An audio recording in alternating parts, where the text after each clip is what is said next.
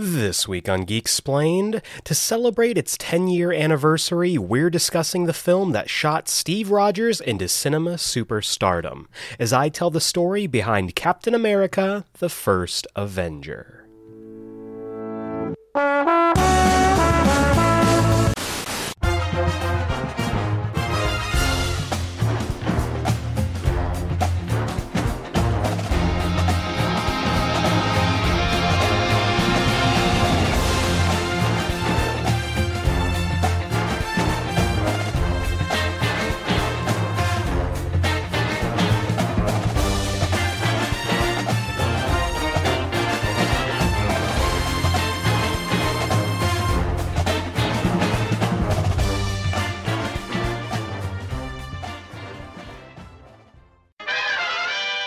Welcome back to Geek Explained. I'm your host, Eric Azana, and today's episode is part three of Captain America Month. I have been loving talking about Steve Rogers and the mantle of Captain America so far, and I hope you've been enjoying it too. And this week, we're taking a look at Captain America in film because there is a very special anniversary coming up this week.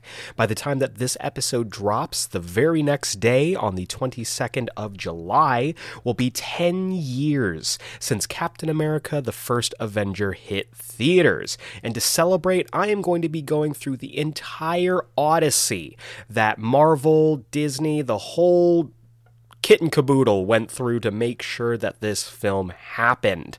Uh, we also have, of course, this week's comics countdown, where I tell you about all the comics you should be picking up this week. But before we get into all of that, let's check in with this week's news.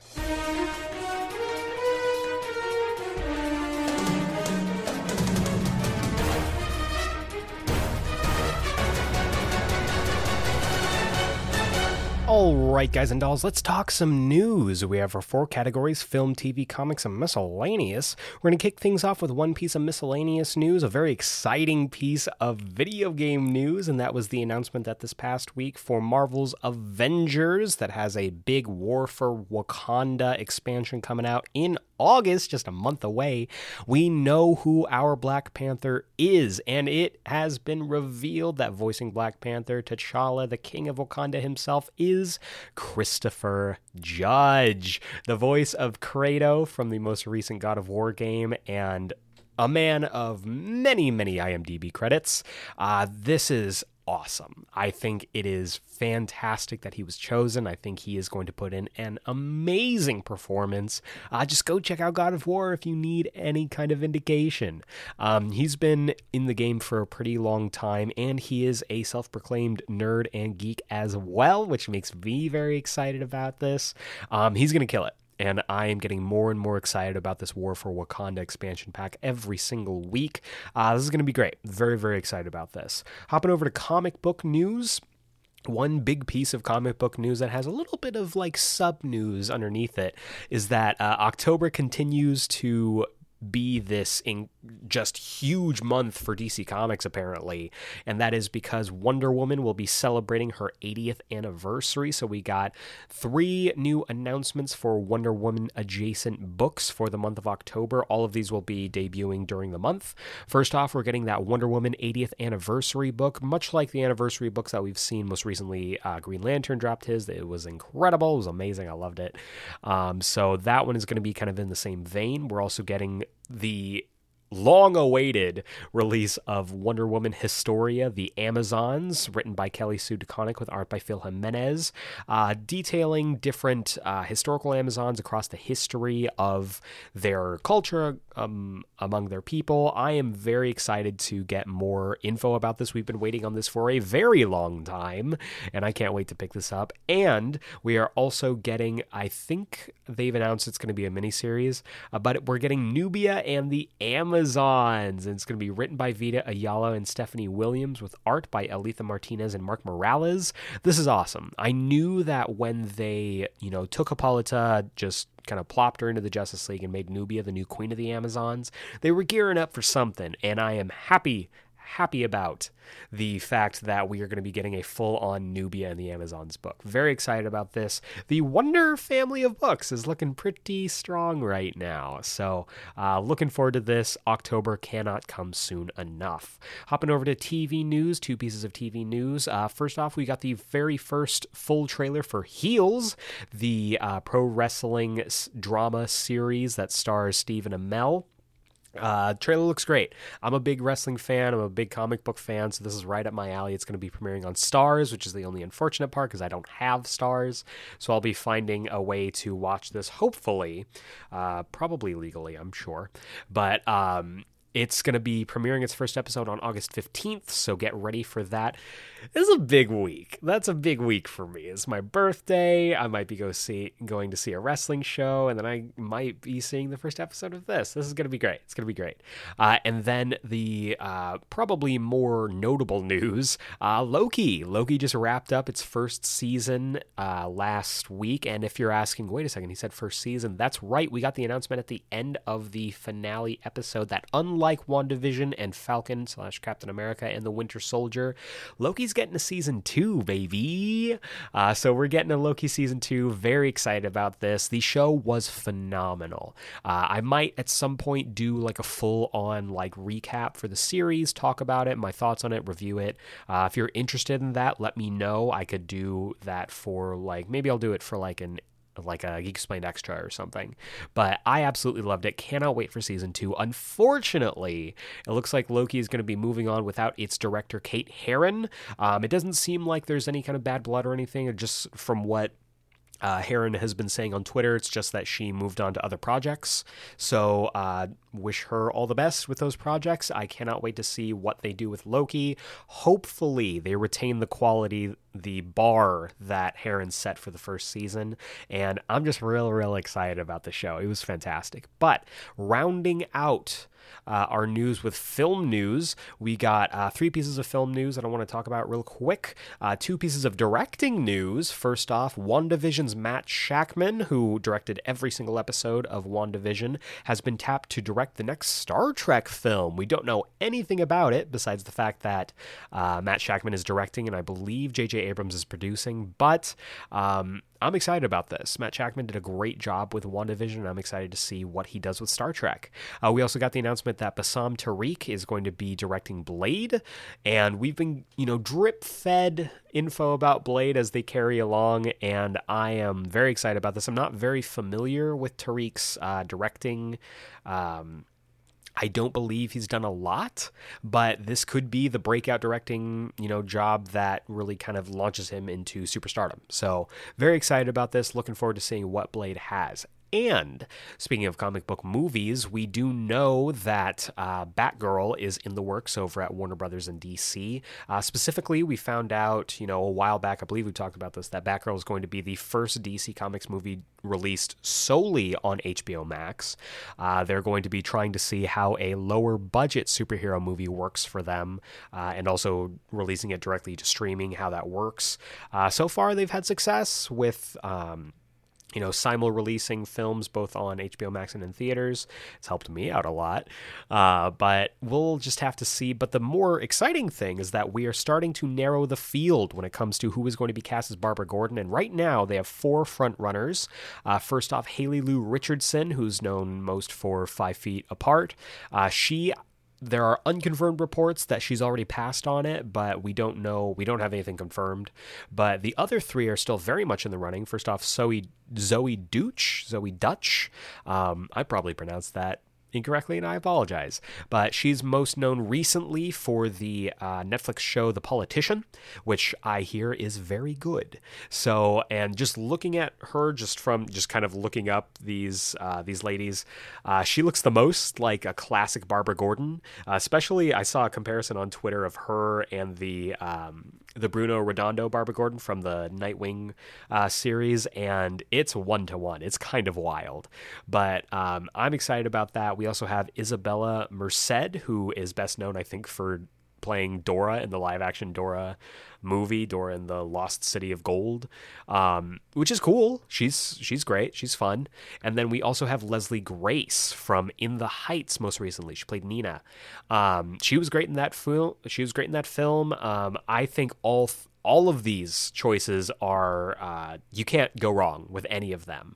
Um, I don't think I have a pick between them because they all have positives to offer for this role. So we'll just have to see. We'll have to see what goes on. Um, I'm excited, and I hope that what whoever they decide to choose, whoever they end up going with, that they really put their all into this film and not just be like, oh, it's you know a lower budget, so we're not going to put any effort towards it. This deserves to succeed. Damn it! It's Batgirl. It's Barbara Gordon. It should be one of your priorities. But anyway, that is going to wrap up this week's news segment. And speaking of comic book films, uh, that is going to roll us right on into the main event, the main course, the entree, if you will, of this week's episode, which is to celebrate 10 years since its premiere, since its worldwide release. We are going to get into the incredible story of Captain America, the first Avenger.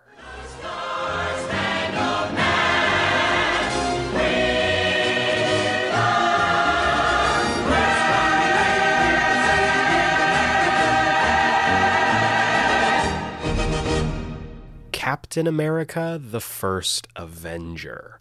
I remember seeing this movie and being absolutely inspired by it. Uh, this is the movie that really crystallized for everybody just how big the character could be.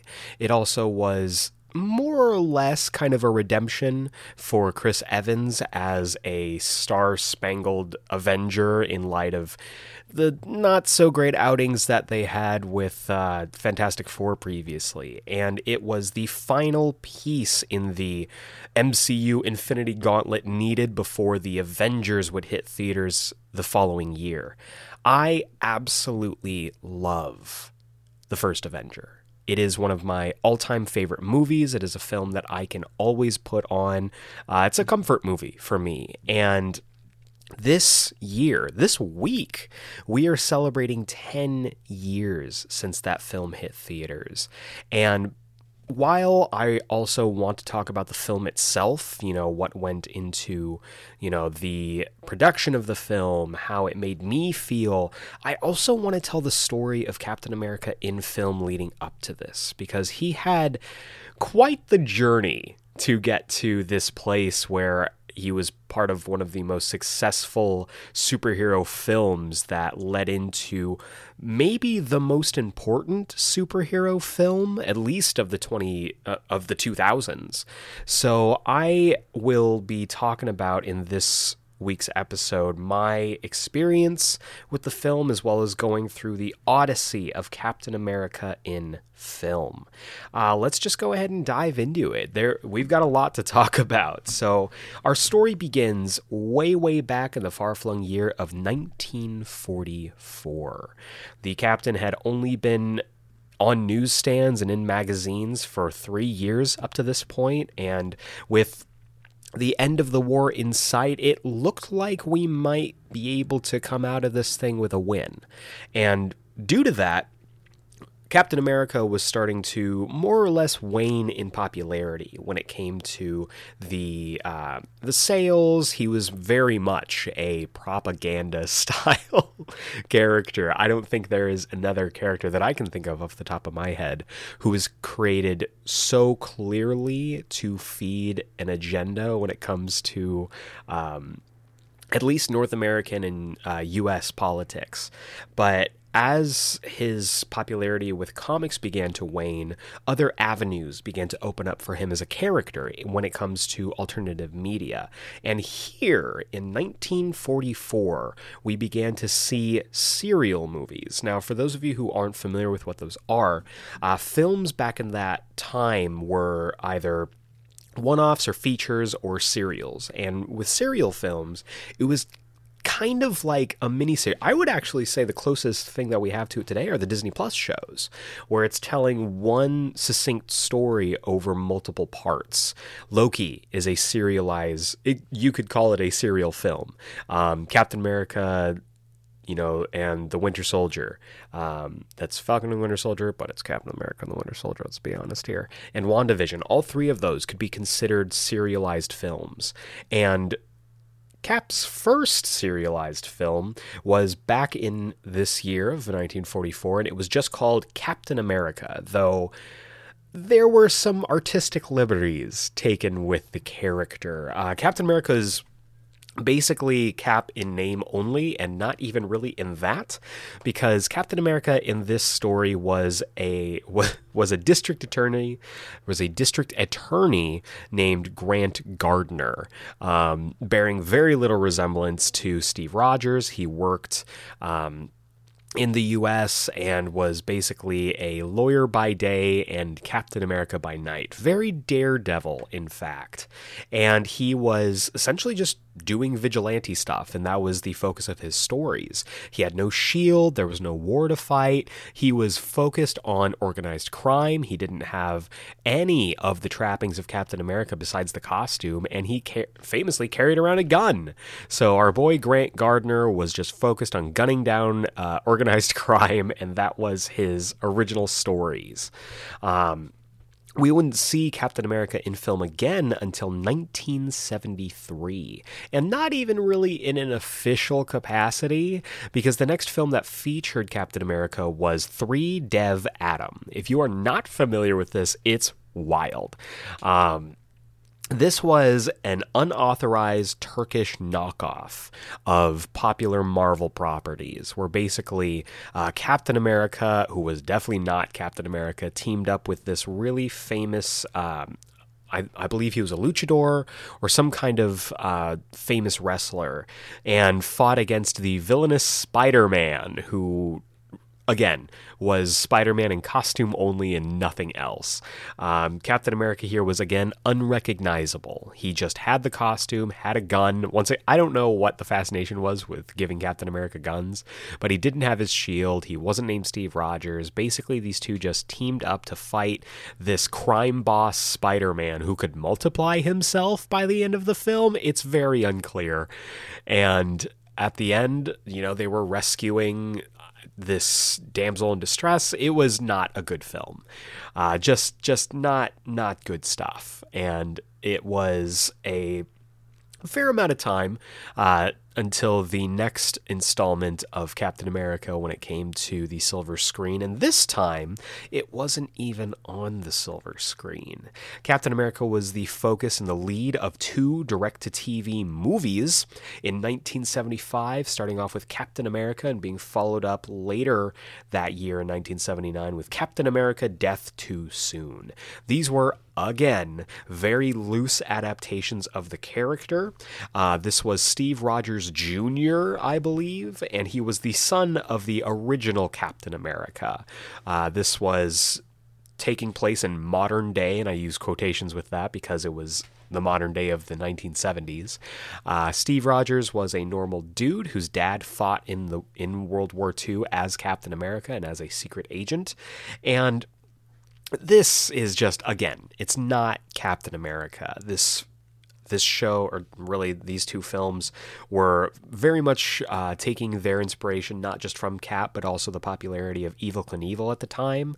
Uh, his costume famously had a ridiculous looking motorcycle helmet that was his mask, and he rode around on a motorcycle. That was his deal. He rode around on a motorcycle. There was a little disc that was sort of looking loosely like Cap's shield that he could take off and chuck at people, but there was nothing really about the character that made you feel like this was Captain America. In fact, in the first uh, Captain America film in this, you know, two-part series, he wasn't even wearing a costume that you could call Captain America's costume. Sure, it had the blue, it had the red and white stripes, it had a star, but it looked nothing like any costume Cap had worn previously. And he didn't get the original Cap costume from the neck down until the end of the film, where he would wear it for Death Too Soon. But again, it was accompanied by this ridiculous looking motorcycle helmet with these giant rubber wings. It was bad. It was just very, very bad. Though, I will say, the second film, Death Too Soon, featured a villain played by Christopher Lee. I. Christopher Lee. Way back in 1979, this man was in his prime and he was playing a villain in a very bad Captain America adaptation. Um, you know, just I don't, I have no words. Christopher Lee, man, rest in peace. Uh, but again, this wasn't really Captain America as we knew him. This wasn't Steve Rogers in the trenches, nor was this Steve Rogers being thawed out of ice. Uh, there weren't a whole lot of connecting tissue besides the name and the costume. And in certain aspects, it wasn't even that. At this point, we'd had over 30 years of Cap not being really represented I I don't even want to say comic book accurately, just accurately in general when it comes to film. And it would be a pretty considerable jump before they would try again. So 11 years later, in the year of our Lord 1990, we got one more try at it, featuring the Captain America film that was a complete mess. It's just bad. It's, you know, kudos to them to try and actually make this a Captain America story, but for all, all of the people who had been pining for a Captain America you know feature film that were unhappy with the caps before because you know that's not really Captain America. The cap that they got here was like that weird monkey's paw where it's like, all right, you're gonna get comic accurate costume, you're gonna get a comic accurate story. He's gonna fight the Red Skull, but it's gonna be garbage, man. It's you know I I I have no words. You know, it looks like a film that bafflingly looked so much lower in quality than a film like the 89 Batman, which is baffling. Or even, I wouldn't even say it's up to the quality of the 1978 Superman film. And that film had come out 12 years earlier. It's just. It's very strange. Uh, Captain America was, you know, Steve Rogers, and he was, you know, shipping off to fight in World War II. Uh, the thing that bothers me the most about it, if you've ever watched this or if you ever plan on it, you can find it for free on YouTube in its entirety. Um, if you just want something to get drunk and laugh at, uh, the thing that always bothers me is his costume I mean, the costume was as comic accurate as you could get at that time, you know, with the exposed ears and everything, but the exposed ears were not exposed ears. They were rubber ears that they sewed onto the sides of the mask. And once I realized that was the case, I couldn't focus on anything else. It is incredibly distracting. Uh, Captain America also fought against an Italian Red Skull. The film opens up uh, Nazi occupied Italy, and a young Italian boy, who I guess was just very smart, undergoes this uh, procedure that turns him into the Red Skull. And that's you know, what it was. Uh, Cap does fight against the Red Skull. He gets frozen. He wakes up in quote unquote modern day of 1990, and he tries to foil a plot by Red Skull again, who at this point has gotten facial prosthetics and has aged very slowly. Uh, this also had a weird romance between him and I can't even remember the name of his original love interest, this girl who he had no chemistry with, who's like, Oh, I hate that you're leaving. And then he wakes up in 1990 and she's like, Oh, I'm old now, but my daughter, who is played by the exact same actor, actress. I can't I can't stress this enough. One actress played both the mom and the daughter at the same age. I don't know what the purpose of this was, uh, but her name is Sharon. So yay, Agent 13, but she's not Agent 13. Uh, this film was once again direct to TV, and that was, you know, that was as good as it got at the time. There is a certain uh, kitschy delightfulness to just how bad it is. Um, I would definitely not recommend watching this unless you've had a stiff drink or two, but if you do that, congratulations, you can watch this film. Um, it is baffling how they just thought that this would be okay. But uh, the film was Captain America in film form, and it was as good as we were going to get for the time. But the 1990s were a time of growth, a time of change, and a time of desperation for Marvel Comics. Marvel had started off the decade very well. They were killing it in the comics realm. X Men had put them back on the map. They were starting to gain traction in the animation front with cartoons like X Men, like Spider Man, Fantastic Four, Iron Man. We talked about all of that last week.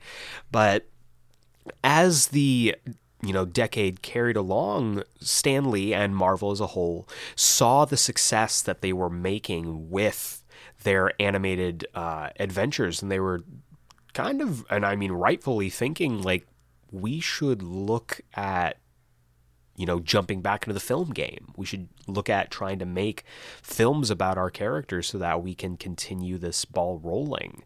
And so they started negotiating with two producers. One being Mark Gordon, who at that time was uh, notable for producing Save It Pri- Saving Private Ryan and Speed, alongside Gary Levinsohn, who had been Mark's partner with both of those films, but also had solo produced 12 Monkeys. Uh, these guys were deep in the Hollywood game, helping Marvel navigate the very uh, treacherous waters, we'll say, of Hollywood. And the script that they were working off of was going to be written by Leslie Boehm, who at that point was mo- mostly well known for writing the script to Nightmare on Elm Street 5 Dream, Dream Child, as well as Jason Goes to Hell very much different films from what you'd expect for Captain America. Uh, but as the uh, as Marvel's money troubles started to mess with them a little bit, it kind of started to fall apart. Um, they retained Gordon Levinsohn and Boehm's script, but they were hitting some choppy waters and it was going to take a lot for them to get out of it. As the year 2000 rolled around, they hit another snag. Uh, they had just teamed up with Artisan Entertainment, a production company that had produced Reservoir Dogs, the Tenchi Muyo anime, which makes me smile, uh, and the Supergirl film, not great. Uh, this deal with Artisan Entertainment would include a deal for other films featuring Thor, Black Panther, Panther and other films to be uh, to be determined and to be decided. But it was derailed once again by a lawsuit from Joe Simon. Joe Simon, one of the creators of Captain America, alongside Jack Kirby, uh, had a legal dispute with Marvel over the rights to the character a couple decades prior, and now once again he was you know, moving litigation forward. Uh, if you actually want to get a little bit more information on this, Scott Niswander, who was a wonderful guest on last week's episode, uh, during his uh, during his video on Cap's cartoon, he has a segment with Legal Eagle, and they talk about Joe Simon's uh, lawsuits with Marvel. But this specific lawsuit, which was, I believe, Joe Simon's second, uh, was over once again the ownership of Cap over his copyright, and was due to the lapsed. Uh, copyright laws due to a provision passed by Congress where uh, Simon would get the attempt to try and take back the Captain America copyright after 56 years. And this happened at the same time that Stan Lee was also doing a lawsuit over, you know, essentially not getting enough money for everything that he contributed into the boom of uh, other Marvel films that were succeeding at the time, that being Blade, uh, X Men had just come out, Spider Man was going to be dropping in the next year. And this lawsuit carried on for three years, ending in 2003 due to a settlement that allowed Marvel to move forward. Uh, they continued to find success in the early 2000s with the uh, advent of, or the continuation, I guess, of the X Men films, the success, the absolutely overwhelming success of Spider Man, and they started to look at properties that they could actually get money for. Because at this point, X Men and Blade, I believe, were with Fox. Uh, Sony had its clause in Spider Man and they have not let go since. So they were trying to come up with a way to get their characters out there but have more control over them, which included in 2005 a deal that almost got finalized ink was almost on to the paper where Marvel would be working in tandem with Warner Brothers to create a Captain America film as well as potentially get uh, other films featuring the Marvel superheroes done by Warner Brothers. And if this had gone down, like I'm sure this is on like Earth 4 or Earth 5 where this deal actually happened, the landscape of not just Marvel uh, or not just superhero films, but films as a whole would be drastically different. And it's kind of fun. It's kind of fun to think about where we would be on that kind of sliding scale of time and possibility if that deal had gone through. But in the middle of negotiations with Warner Brothers, Marvel was convinced to reconsider by two men David Maisel, who had just recently been elected the first president of Marvel Studios, as well as his second in command, and really the second in command to Avi Arad, who was headlining uh, Marvel's film division, a young man and uh, still fledgling producer named Kevin Feige. Now, Kevin Kevin Feige, after helping to work on other superhero films in the past, pitched to Maisel this idea of an entire connected universe of films featuring the Marvel superheroes. And Maisel loved the idea so much that he made a deal with the investment firm Merrill Lynch for a blockbuster amount of money. Merrill Lynch would be lending $525 million to Marvel and its studios to launch 10 Marvel films. 10 Marvel films on the slate. They had 10 tries to try and make this money back. So they got hot to work to try and figure out what they wanted to do and which characters they wanted to lead with. Specifically with Captain America, Marvel was very interested and eventually secured a deal with Paramount to distribute the film as well as possibly distributing other films for them as well. In 2006, the following year, we got the first pitch for the film. Uh, this would be, in essence, kind of similar to the structure of the 1990 film, where the first half of the film would be spent in World War II before jumping into modern day, Cap being frozen, woken up, all that fun stuff. And during this initial pitch process, one Jon Favreau approached Avi Arad and pitched his version of a Captain America film as an action comedy, uh, taking the I would say, the most well known aspects of Captain America and trying to fit it in to the more, I would say, campy style that Raimi had done before and gotten so successful with, and steering away from the dark angst of the X Men films. Favreau, very, very talented comedic mind, and Avi Arad was incredibly interested in having Jon Favreau on board, just not for Captain America. Arad eventually, after having multiple meetings with Favreau, steered him towards another Marvel character that he felt confident would fit into Favreau's sensibilities as a filmmaker, as a comedian, and as a writer. And that is how we got Favreau working on Iron Man. So, Avi Arad has done a lot of not great things when it comes to superhero films, mostly Spider Man films, but we have to give it up to Avi Arad not only steering Jon Favreau and acquiring him for that initial Iron Man film, which would not be the same film without him, but also for eventually hiring on Kevin Feige, you know, years earlier so that he could be you know, he could grow and digivolve into the uh, guiding hand that he's become for Marvel today. But now that the ball was rolling, now that they had the money and they had, you know, very accomplished directors and other creatives in the industry knocking at their door to try and be a part of this, it was time to start assembling the pieces of this film.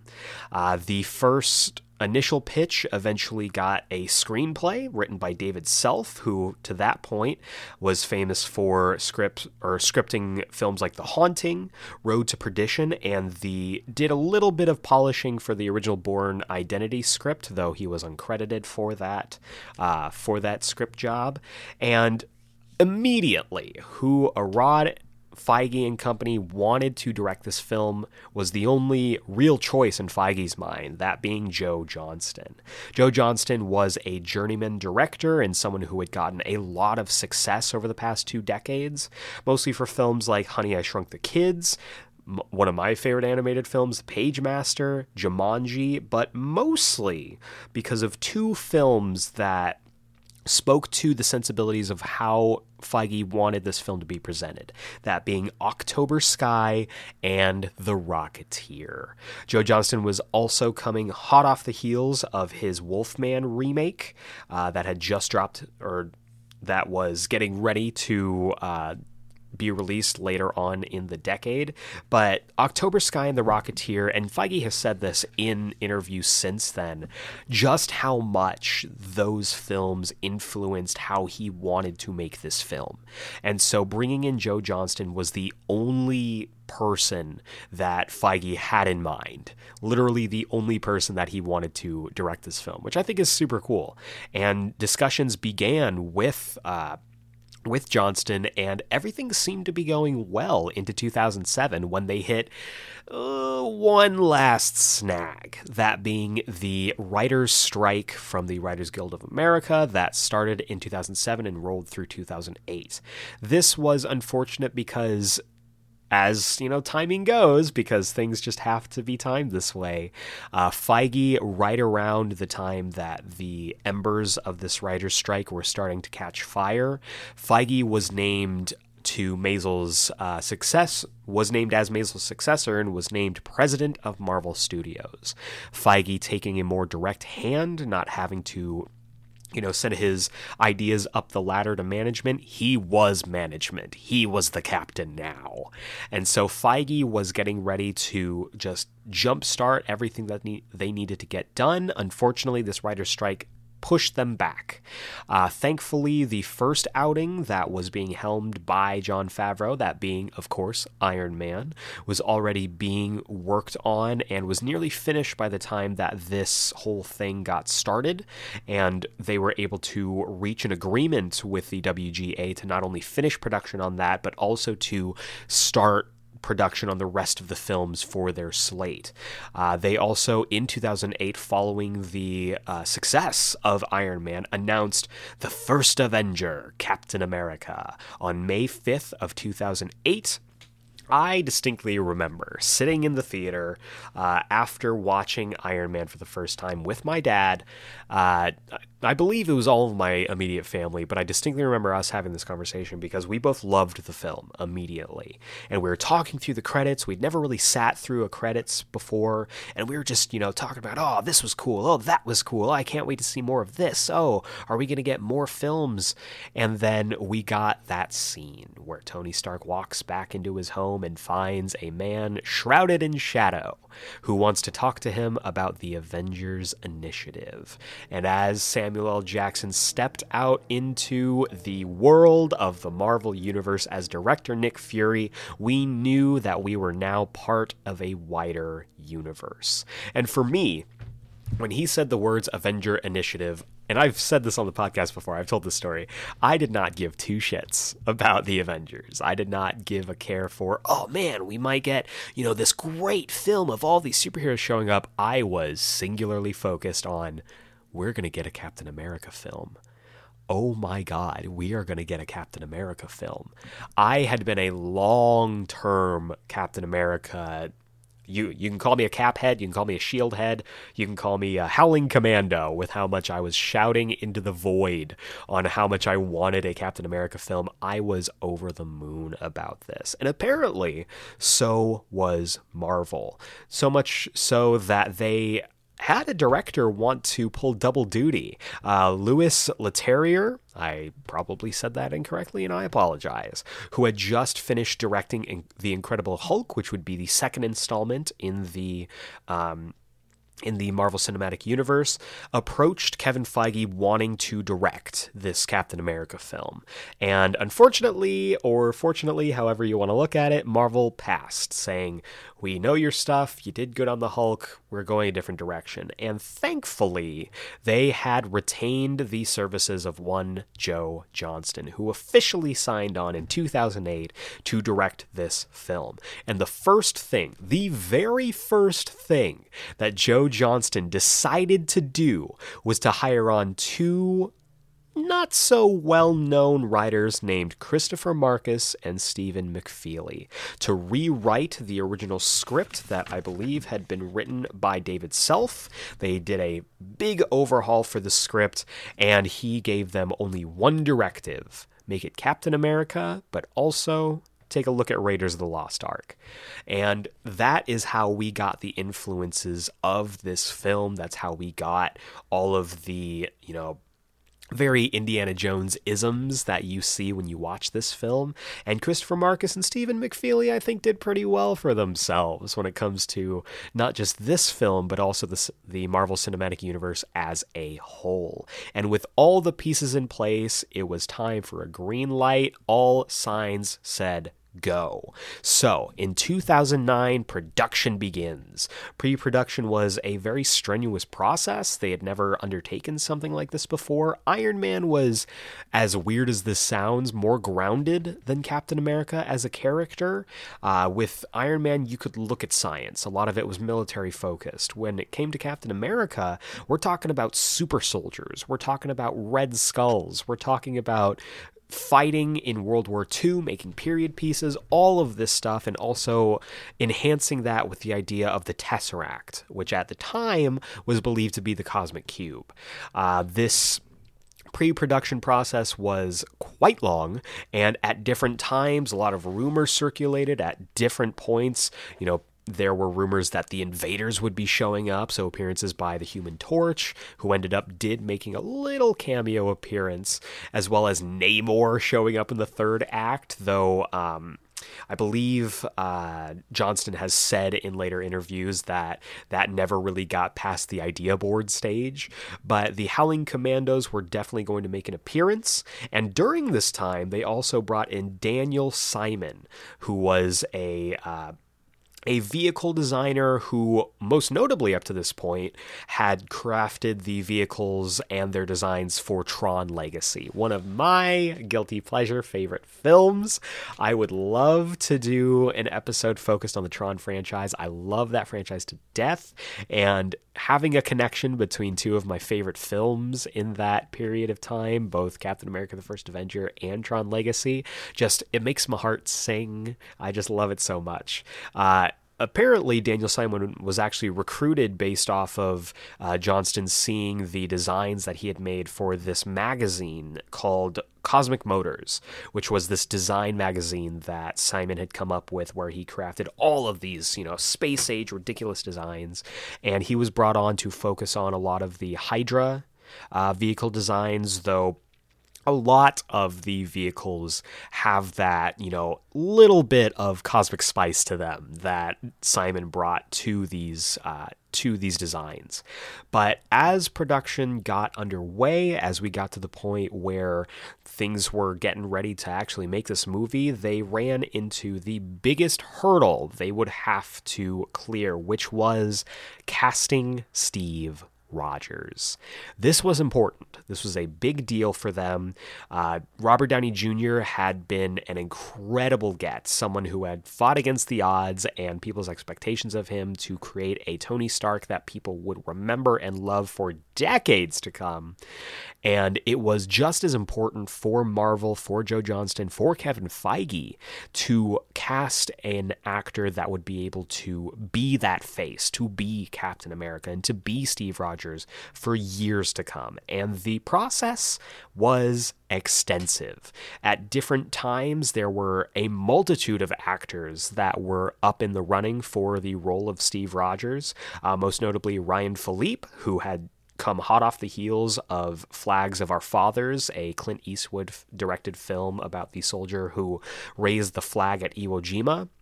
Ryan Phillippe had uh, several different like military focused roles, so it seemed like an easy pick. Uh, Garrett Hedlund, who had just come off of the success or maybe lack thereof, of Tron Legacy was also in the role. Garrett Hedlund, I still think would make an incredible Green Arrow. He's a fantastic actor that does not get enough work.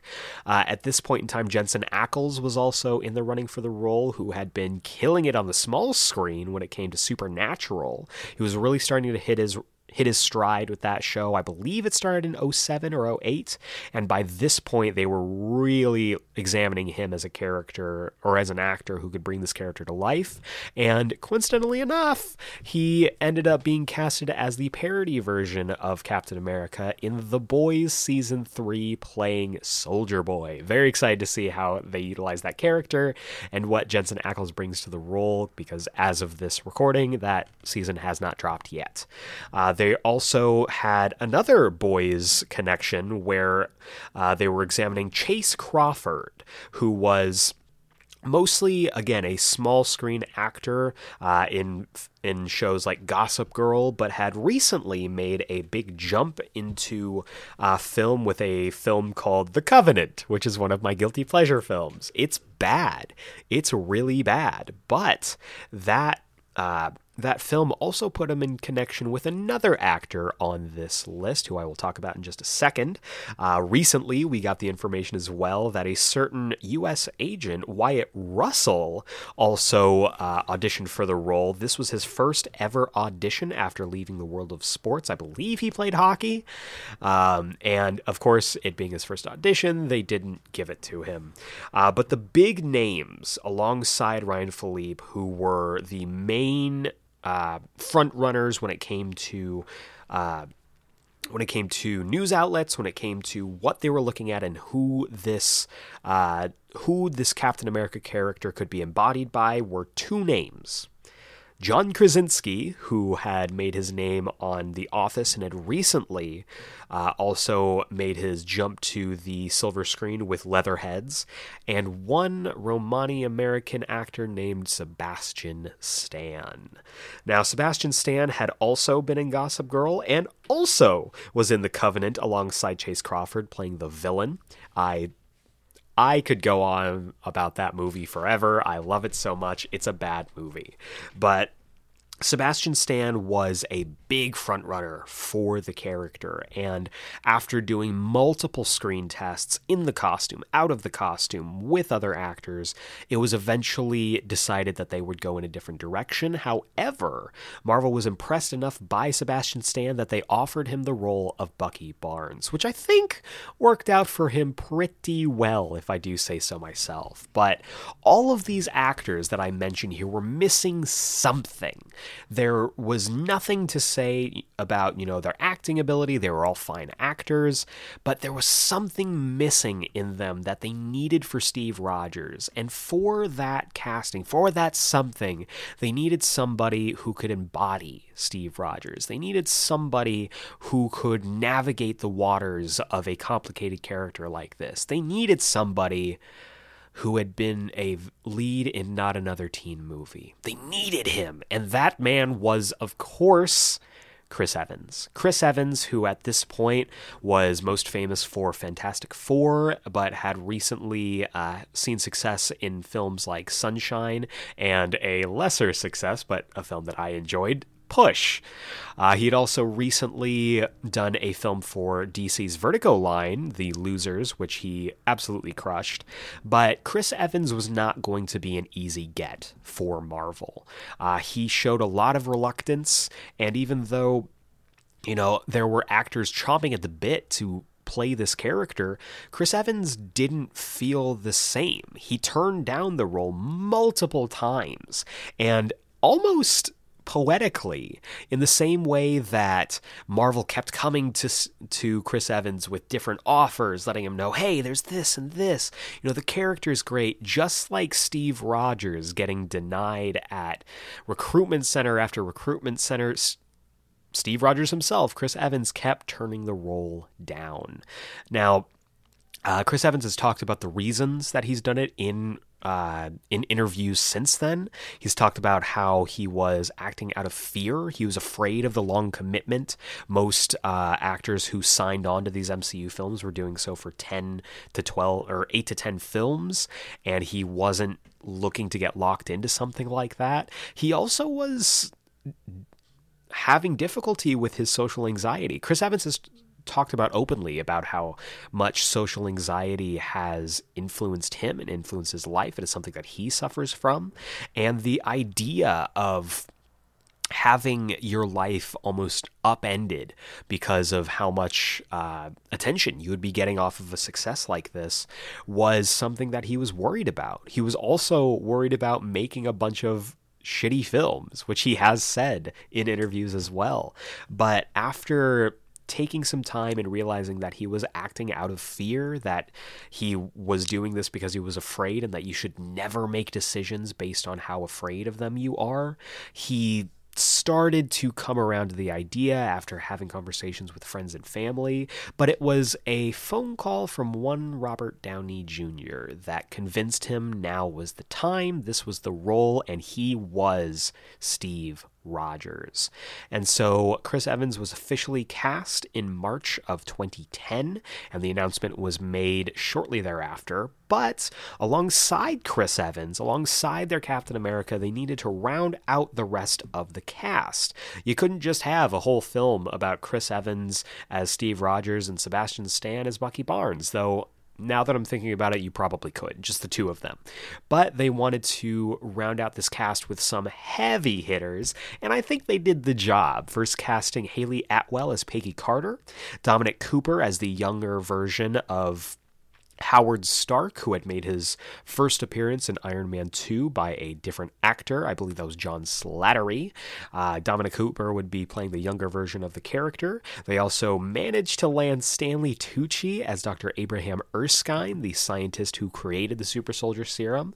Tommy Lee Jones, the Jones man himself, or I guess as we established with Scott last week, Thomas Lee Jones, uh, as Chester Phillips, the uh, hard nosed military leader who would be directing uh, Cap and his Howling Commandos towards the enemy. Uh, they also got some heavy hitters on the villainous side of things, with Toby Jones cast as Arnim Zola and Hugo Weaving, Agent Smith himself, as the Red Skull.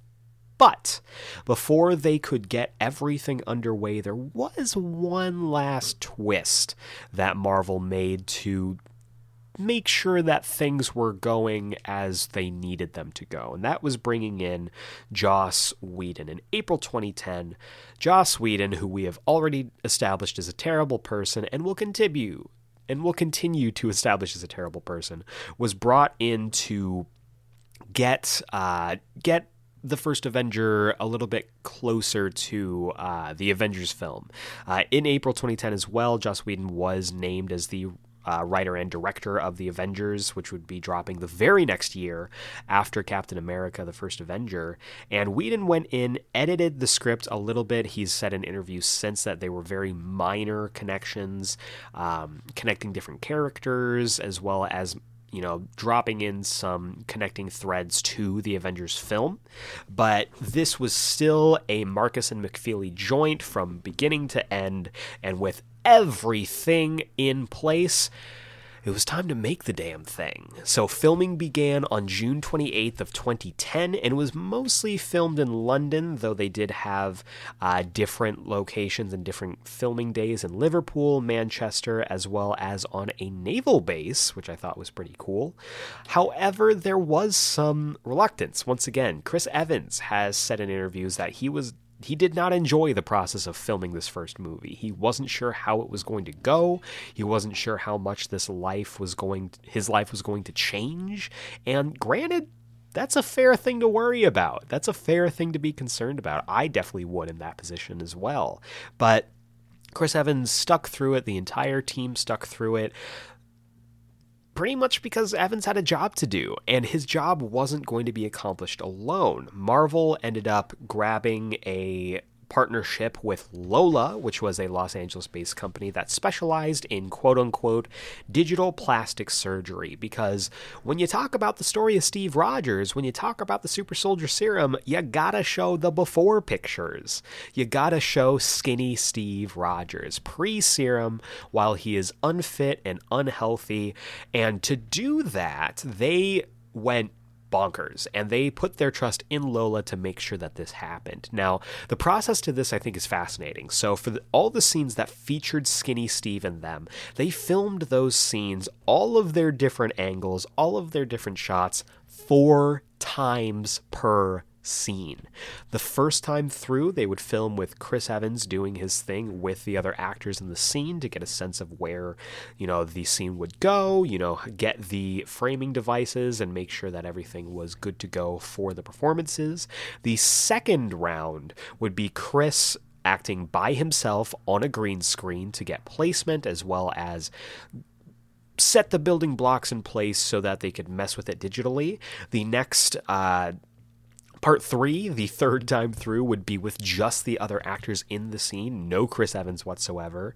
And the fourth iteration, the final time through, would be the actors and a skinny body double who would be the place of be in the place of Chris Evans and going off of previous takes would be doing the performances to mimic.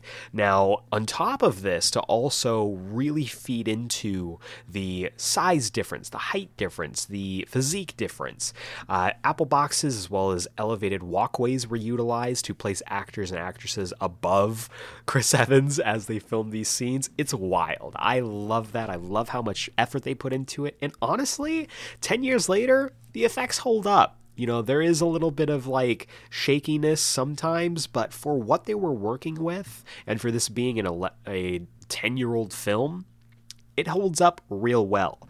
Uh, also, they had to figure out what to do with two other very important aspects of the film. One being the Red Skull himself, which they utilized a latex prosthetic mask by David White, who was famous for doing the prosthetics for Blade 2, Da Vinci Code, as well as the groundbreaking blockbuster Prince of Persia: The Sands of Time. I love that movie and it's bad. Maybe I'm just bad for maybe I just like bad movies. I'm starting to think maybe I just like bad movies. Between this, The Covenant, it's I don't have a great track record, but this is a good film. I promise you, this is a good film. If you haven't watched it already, which what are you doing? But they also needed to figure out what to do with the shield because Captain America's shield is almost as important as the man himself, and they needed to make sure that the shield could do everything that they needed to do. So, just like with how much they needed to do for the Skinny Steve scenes, four types of shields were crafted to make sure that they could do everything they needed to do for the effect. Uh, the first shield was the aluminum hero shield for shots where the shield wasn't being used, shots where the shield was being shown off prominently in scenes. The second shield was a fiberglass daily driver shield, where it was essentially made out of just um, just stuff that they could kind of like chuck around without fear of, you know, damaging these aluminum shields or scuffing anything up. The third film was the urethane rubber stunt shield that would mostly be the shield that you would see on Cap's back while he was running around doing things. And this was made with uh, rubber material so that if you know a stunt required Chris or his stunt actor to fall on his back on top of the shield, it wouldn't injure them. And then finally, the fourth shield was a total CGI action shield. This was the shield that would be used in shots where it was thrown, where it was bouncing off stuff, where Steve was catching it. So all four types of shields were utilized in crafting a shield that the captain himself would be proud to throw. But alongside the effects, alongside the actors, alongside the sets, alongside the story. The thing that really brought this whole thing together, that brought this film to be what it needed to be, was the music. And Alan Silvestri, who had mostly been known for his partnership with Robert Zemeckis. The two worked together, and Silvestri was kind of Zemeckis' guy when he needed a film scored, like any of the films of the Back to the Future series, uh, Forrest Gump, Castaway, all Alan Silvestri. Uh, recently, alongside his Zemeckis work, he had also done the score for Predator, Practical Magic, most recently the Night at the Museum film, as well as one of my personal favorite films, Fools Rush In. I know that this episode wasn't supposed to be Eric's favorite films, but here we are. You've got five of my favorite films in this episode alone. First Avenger, uh, Fools Rush In, Tron Legacy, what else? Um, the Covenant. I just I love bad films, but I also love good films. And some of these films are bad, some of these films are good, but I love all of them equally. Um, it's it's just they're they're good films, y'all. They really you just got to give them a chance. Just give them a chance, please, for me. Uh, as it happens as well, Alan Silvestri would also go on to do pretty well for himself when it came to scoring for uh, the MCU. He he scored the initial Avengers film and came up with the the theme, the Avengers theme that everyone knows Alan Silvestri's the man. Uh, he also scored it the closing chapters of the Infinity Saga, that being Infinity War and Endgame, and he worked together with a duo known as Alan Menken and David Zippel to come up with the Star Spangled Man, which is one of the I think, most well known Captain America songs. I think it's right up there with Captain America Throws His Mighty Shield. It's right up there. The Star Spangled Man with a Plan. Like, it is it is iconic at this point. Alan Menken and David Zippel re- were mostly known for their Disney work, Little Mermaid, Hercules, most recently Tangled at this point, but all of them worked together to craft a soundtrack and a score that sold Captain America, red, white, and blue, all day Chris Evans, Steve Rogers, the man out of time, the Star Spangled Avenger. This was a triumph. Uh, and speaking of triumph, and Triumphant Returns. Uh, my favorite tracks from this soundtrack, if you go back and you listen to it, it's a wonderful score, uh, are Triumphant Return, which is event- eventually kind of became the blueprint for Steve's uh, theme.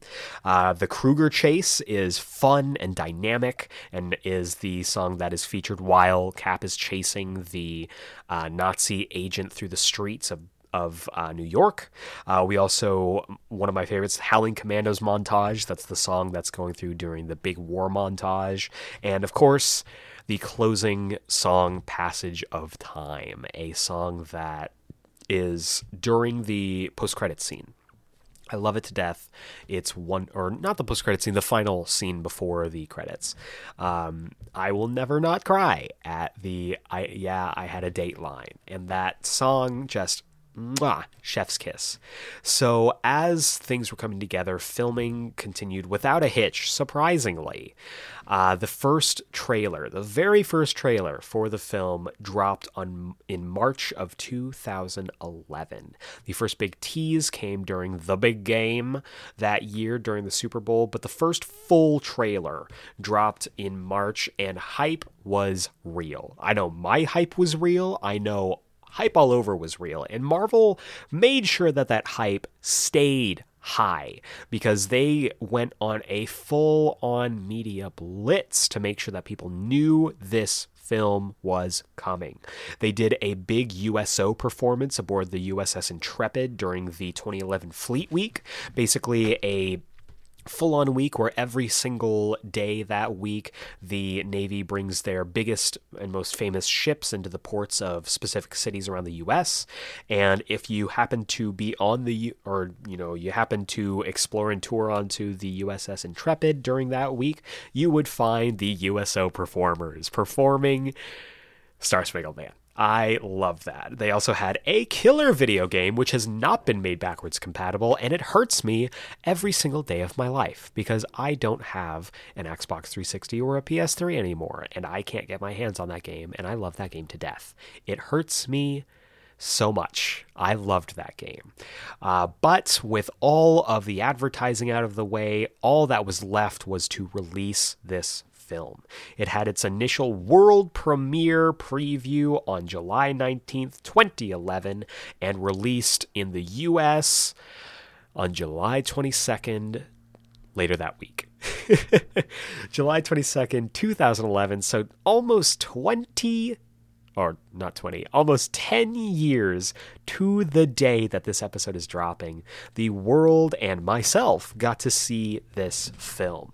Box office was fantastic. The film made 370 million plus worldwide on a $140 million budget, which, if you checked out any of our episodes during the uh, Into the Snyderverse series, is pretty freaking good. What you want to do is you want to make double your budget to break even, and they did up above and beyond that. So I would say this was a success, especially for the time when superhero films weren't all the rage that they are now. Uh, this film also ended up launching Chris Evans, Hayley Atwell, and Sebastian Stan into superstardom. They had been notable before. Uh, Atwell and Stan were on the rise. Chris Evans had gotten you know prior success, but this really put them on the map. Uh, the film also featured in its post-credit sequence the very first footage of the Avengers that was available to the public. I remember being incredibly hyped for this, and seeing the post credit scene for this was just I jumped out of my seat. I was hooping and hollering. I loved seeing this. Uh, the film did garner a few awards. Uh, Scream Awards of 2011. Chris Evans was given the Best Hero Award.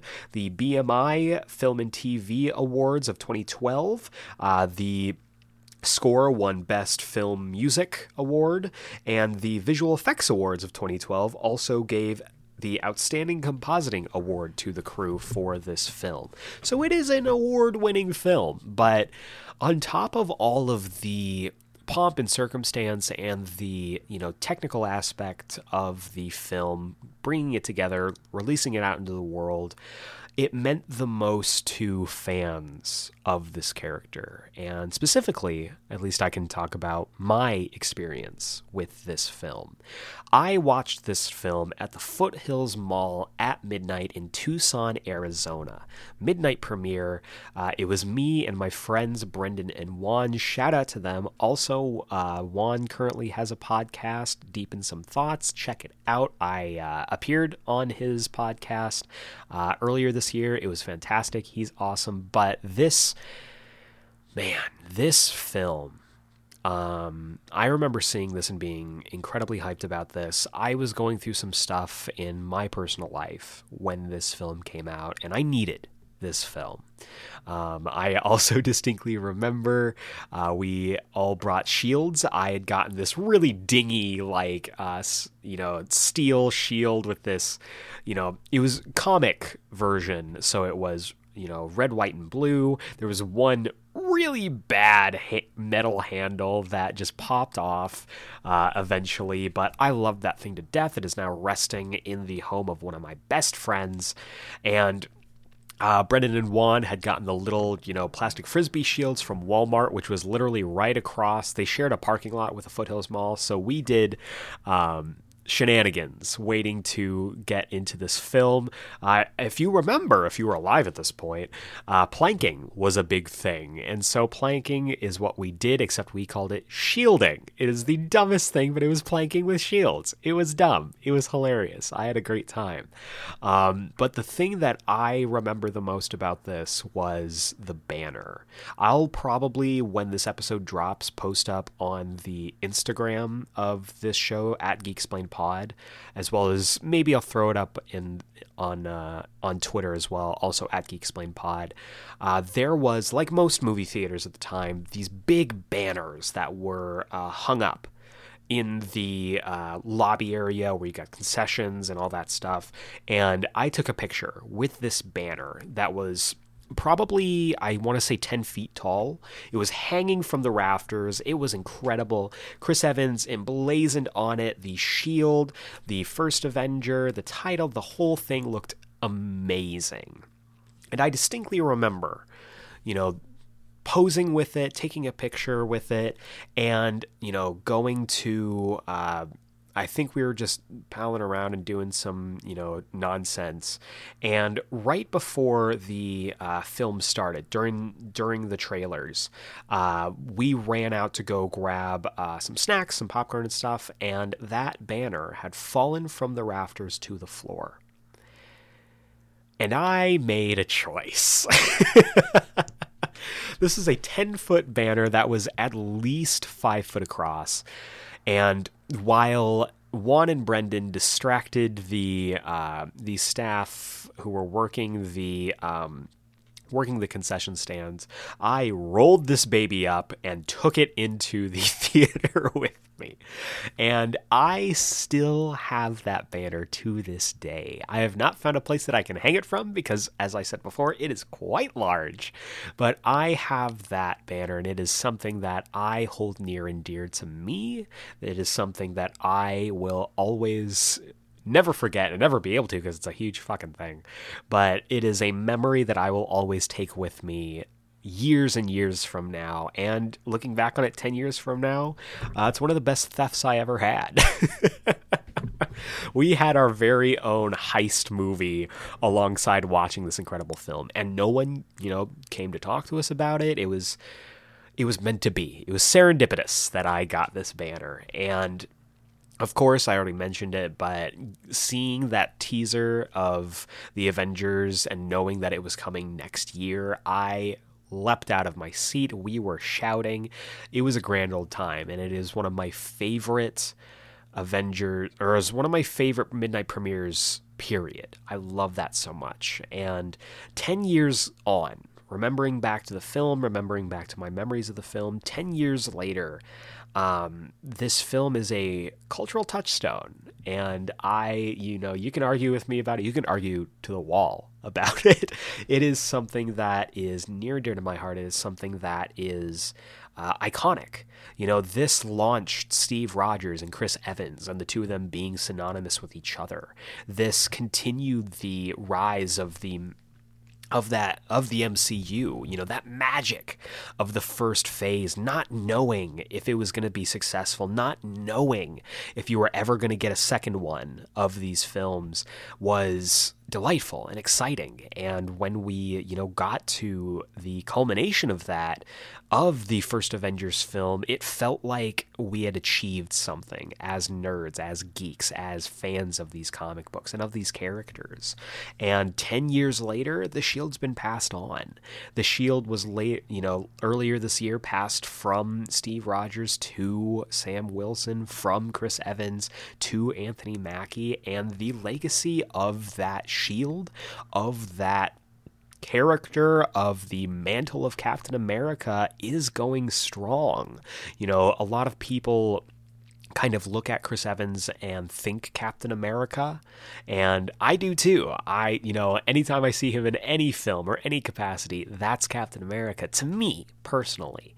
You know, that's Steve Rogers. But if anything, Captain America and the Winter Soldier, Falcon and the Winter Soldier, if you want to call it that, has shown that 10 years later, 10 years after a skinny Steve Rogers hopped into a chamber to become America's first super soldier, with the shield in the hands of Sam Wilson, 10 years later and for the foreseeable future, Captain America may have been the first Avenger, but he certainly wasn't the last. Ooh, welcome back to this week's Comics Countdown. This is the segment of our show where I talk about the comics that I think you should be picking up this week, whether it's at your local comic book shop and Comixology or however you get your comics. These are the ones I think you should definitely take a look at. But before we get into this week's books, we got to take a look back at last week's books with the Geeksplained pick of the week of last week. And for me, honestly, it was kind of surprising. It ended up being The Flash 2021 annual number one. Uh, this was the final part of the introductory Wally West is the new Flash arc, and I thought it was fantastic. We have had throughout this initial arc uh, Wally jumping from speedster to speedster in different times and different uh, moments throughout the history, and his whole journey brought him back to Sanctuary during the events of Heroes in Crisis. And one of my big things with that was you know, I've talked about the whole uh, the whole story before. I actually did a full episode on it. If you're interested, go back in the archives, check that out. Um, but the thing that always bothered me is that Roy never got like a true goodbye or good send off. Uh, they tried to do it a little bit in death metal, but I don't think we quite got there. This one, we finally get that resolution between Wally and Roy, and it was heart wrenching. But it was also Wally stepping into the shoes that he needs to fill. He is now the Flash, and going forward in the main Flash book, he will be your Flash. And uh, yeah, just a fantastic book overall. I really liked the arc as a whole. And if you haven't checked it out yet, wait for it to. Um, to get collected, or feel free to go back, grab the back issues. It's a great, great Flash story, and I definitely recommend it. But that's last week's books. We got to take a look back at this week's books, and this week we've got one, two, five. We're looking at 10 books once again. And uh, I think fittingly, we're going to kick things off with The Flash, number 772. This is written by Jeremy Adams with art by Will Conrad. And this is jumping us right into The Flash. This is jumping us right into Wally West, uh, starting off his new career, his new role as The Flash, as the main Flash once again. Uh, let's go ahead and dive into the synopsis, and then we'll uh, talk about the book. Leaving past mistakes behind and racing into the future, Wally West returns as Central City's Scarlet Speedster. Now reunited with his wife Linda and their two children, the former Kid Flash begins a new chapter in his life. But Wally quickly remembers that saving lives and fighting supervillains may make him a hero, but they don't pay the bills. Luckily, an old friend might just have the right job for this blue collar champion. And it looks like this first arc is going to have him going up against Heatwave. Uh, I'm a I'm a big fan of the Flash's Rogues Gallery, so I am super down to find out where they go next. Wally West is the Flash. Very excited. Uh, next up, we have Shazam, number one of four. This is written by Tim Sheridan with art by Clayton Henry. Big fan of both of those creators. And this is spinning out of the events of uh, Titans Academy as well as the Future State Shazam book that gave us kind of, I guess, an endpoint on where this story might go. Shazam is in a weird place right now. Billy's over at Titans Academy with seemingly not a great connection to uh, the Rock of Eternity, to the Wizard, or anything like that. So hopefully, we're going to get some answers onto why that is. Let's go ahead and dive into the synopsis here. Billy Batson came to Titans Academy looking for answers. Why was the rest of his adopted family cut off from the power of Shazam? Why are his own powers become increasingly unreliable?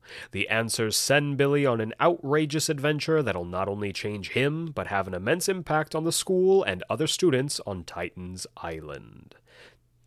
And that tells you really all you need to know. Uh, this is a four issue miniseries that will kind of run parallel to the Teen Titans book, just like I guess you could say that the uh, the Suicide Squad book, since it was kind of doing a crossover for a few issues with Teen Titans Academy.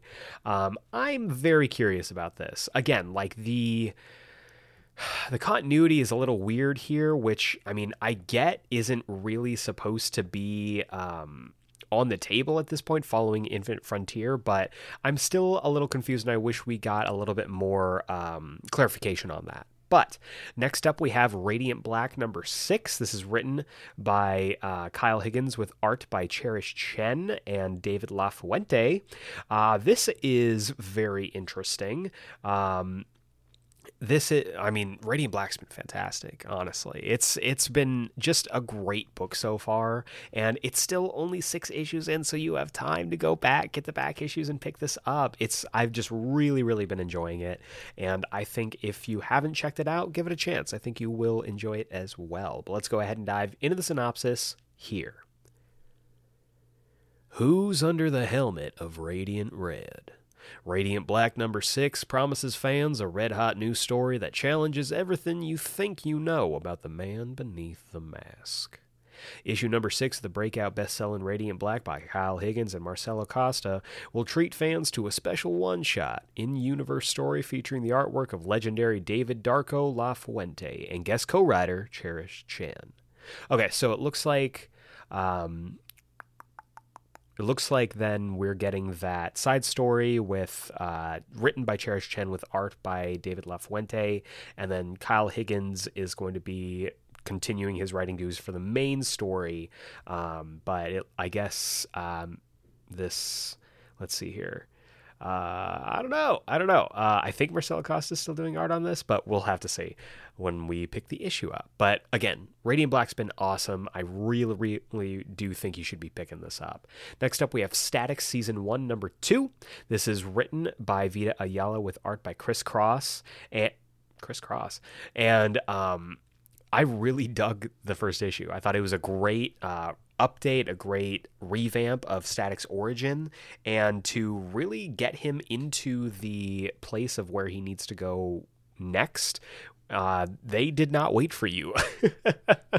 they immediately were like, all right, so um, Static's here, Hot Streak's here, and oh yeah, now Hot Streak's attacking him at his home. So uh, they are not waiting for you. They are just going, and I am loving it. So let's go ahead and dive in the synopsis here.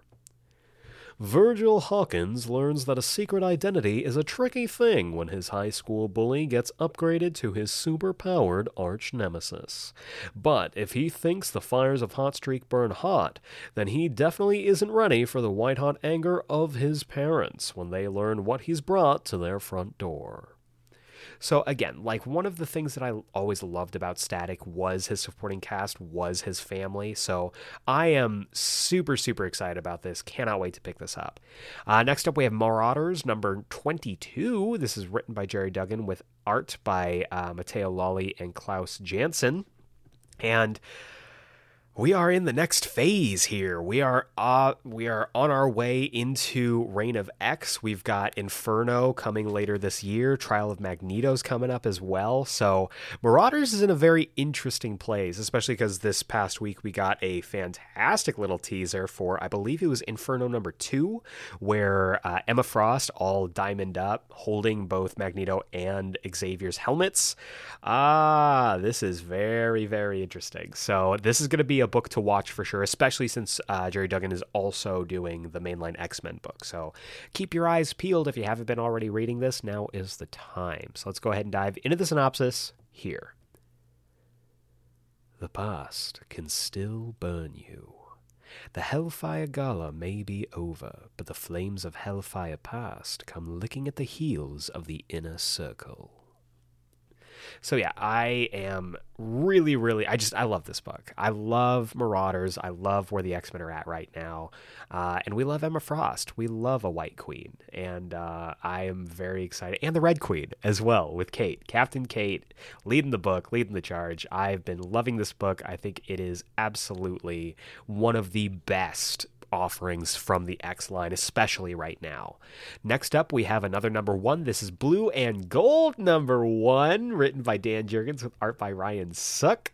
Uh, this is reuniting our boys, our best friend Himbos, uh, Booster Gold, and Blue Beetle. I cannot wait. I have been waiting to read this book. This is issue number one of eight for this mini series by Jurgens and Sook.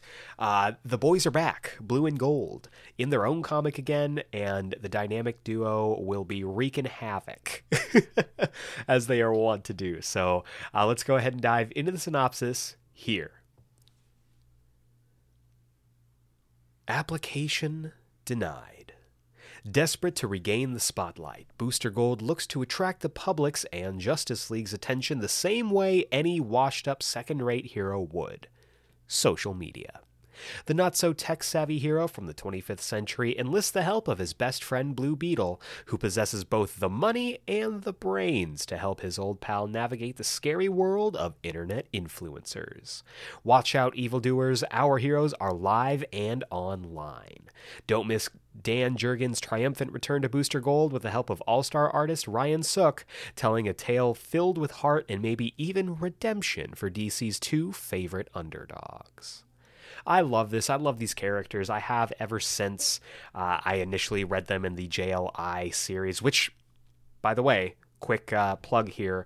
Uh, good brother in front of the podcast, Owen Likes Comics, is dropping an episode uh, or a video tomorrow by the time that this episode drops um, that is going right into and talking about the uh, Justice League International run. Check it out. He's wonderful. And um, Justice League International is also very, very good. They're incredible, and I can't wait to pick up Blue and Gold number one. Next up, we have Nightwing number 82, DC's strongest book, You Can Fight Me, uh, written by Tom Taylor with art by Bruno Redondo. I have been absolutely loving this book. You knew that I would love it from the get go, but it has been, it hasn't rested on just being a Nightwing book, so Eric will automatically love this. It's a great Nightwing book, giving twists, turns, great comedic moments, uh, some of the best art from Bruno Redondo, and that is saying something because that man is a genius. I've been loving this. We got a fantastic, absolutely incredible cliffhanger from last issue, and I can't wait to see how that pays off. Let's go ahead and dive into the synopsis here. Melinda Zucco's connection to the man who killed Dick Grayson's parents wasn't a surprise to the Blüdhaven hero. But what the former Robin discovers about Melinda's ties to the Flying Graysons leaves the usually upbeat detective speechless. And boy, does it. Uh, that reveal at the end of last issue was incredible, and it really does set up a whole new status quo for Dick Grayson, which I cannot wait to explore as we go through the series. Pick this book up. But the big books of the week, the books I think you should absolutely pick up are the trio of super books this week. This whole this whole week is just an ode to Eric Azana. It is some of my favorite stuff. We've got the 10 year anniversary of Captain America the First Avenger. We've got a Nightwing book. We've got uh, Booster Gold and Blue Beetle book, and we have three, count them, three super books for you to read this week. I am in comic book heaven. I, I am very excited about this. So let's go ahead and dive into these three super books. First off, we have Superman Red and Blue, number five. Uh, this is written by a whole bevy of creators, including Judd Winick, G. Willow Wilson, Brandon Thomas, Mark Buckingham, and Daniel Warren Johnson, with art by Daniel Warren Johnson, Mark Buckingham, Valentine Delandro, Bharat Pekmeksi. I hope I said that correct. If I didn't, I apologize. And Ibrahim Moustafa.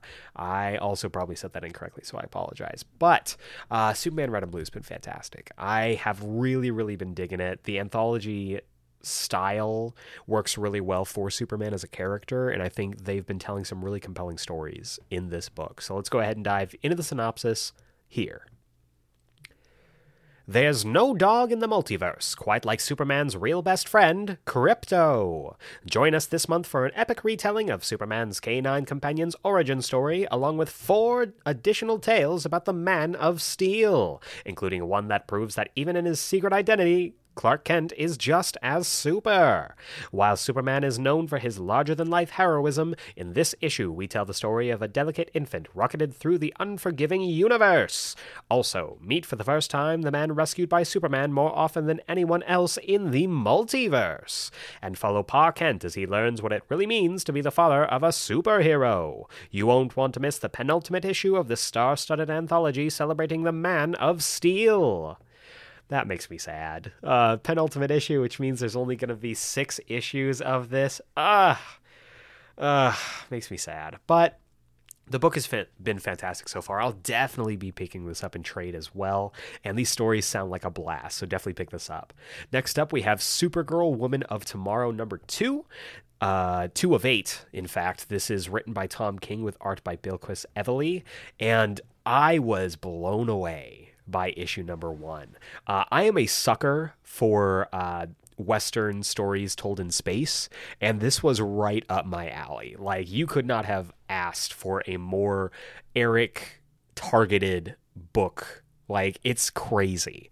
Um, I really, really dug the first issue. I think it left our characters or the lead characters in the story in a really interesting position, and I am absolutely just oh super excited to see where uh, the story goes next. So let's go ahead and dive into the synopsis here. Chapter two. After the shocking conclusion of last issue, Supergirl and her new friend Ruthie find themselves stranded with no way to pursue Krem, the murderous King's agent. Each moment this fugitive roams free, the more beings become dangerously close to dying by his hand. There is no time to lose, so our heroes must now travel across the universe the old fashioned way, by cosmic bus. Little do they know their journey will be a dark one filled with terrors that not even the Maid of Might is prepared to face. Can Kara Zor-El lie low enough to ensure their safe passage? I love the title The Maid of Might. It is not used as nearly as often as it should be, and I am super excited to see stuff like verbiage like that used. Um, this book is fantastic. It's a great little Western tale of revenge, and Supergirl is caught up in the middle of it. I cannot wait to pick this up. But the big book of the week, the book I think you should absolutely be picking up, is to the surprise of no one Superman and the Authority number one. This is written by Grant Morrison with art by Mikel Janín and Jordie Bellaire.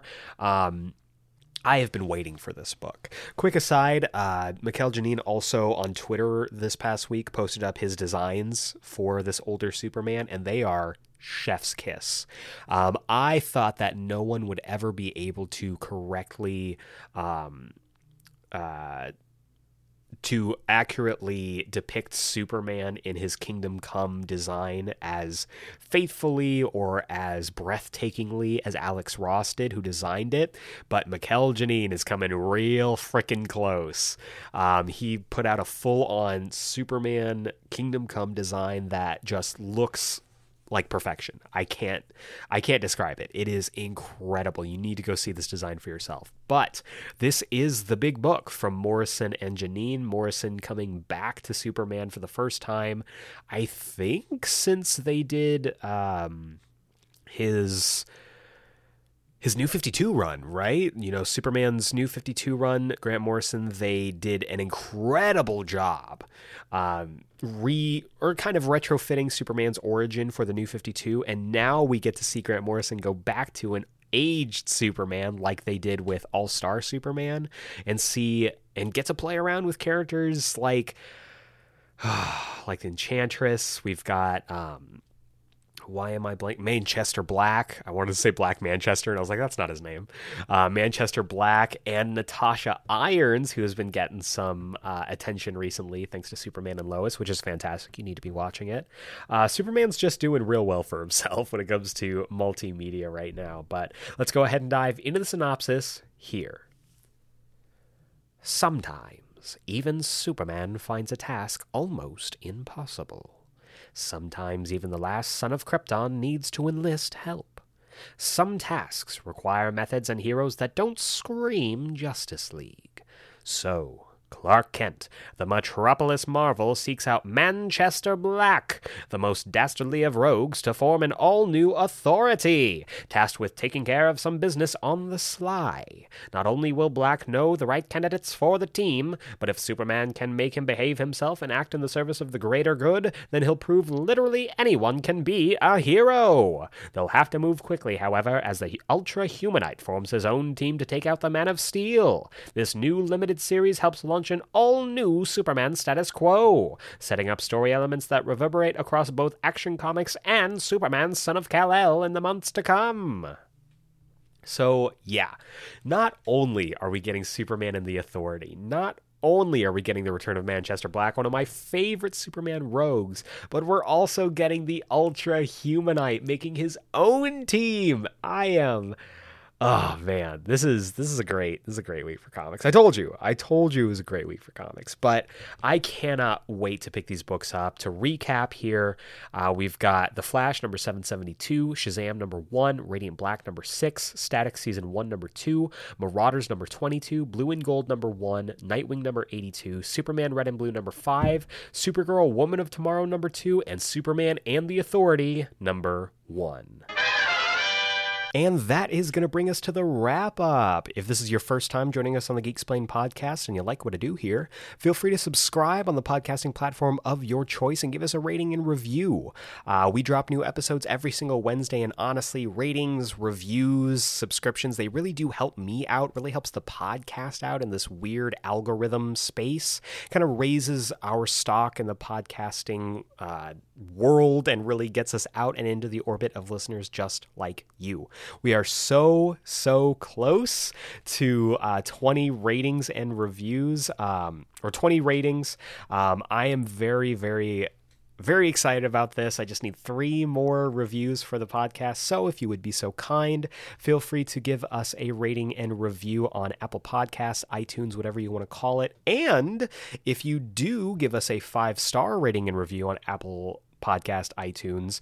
Uh, I will read your review here live on the podcast. You can join the likes of our Mighty Nine. That includes Seafire ND, Josh from Panels to Pixels, Matt Draper, Burrito Man 88, Doug from For Every Kind of Geek, Don Swanson, That Guy Brian, Mouth Dork, and Dallas Meeks. Want to say a big old thank you to these fine folks for their review, and I cannot wait to hear yours.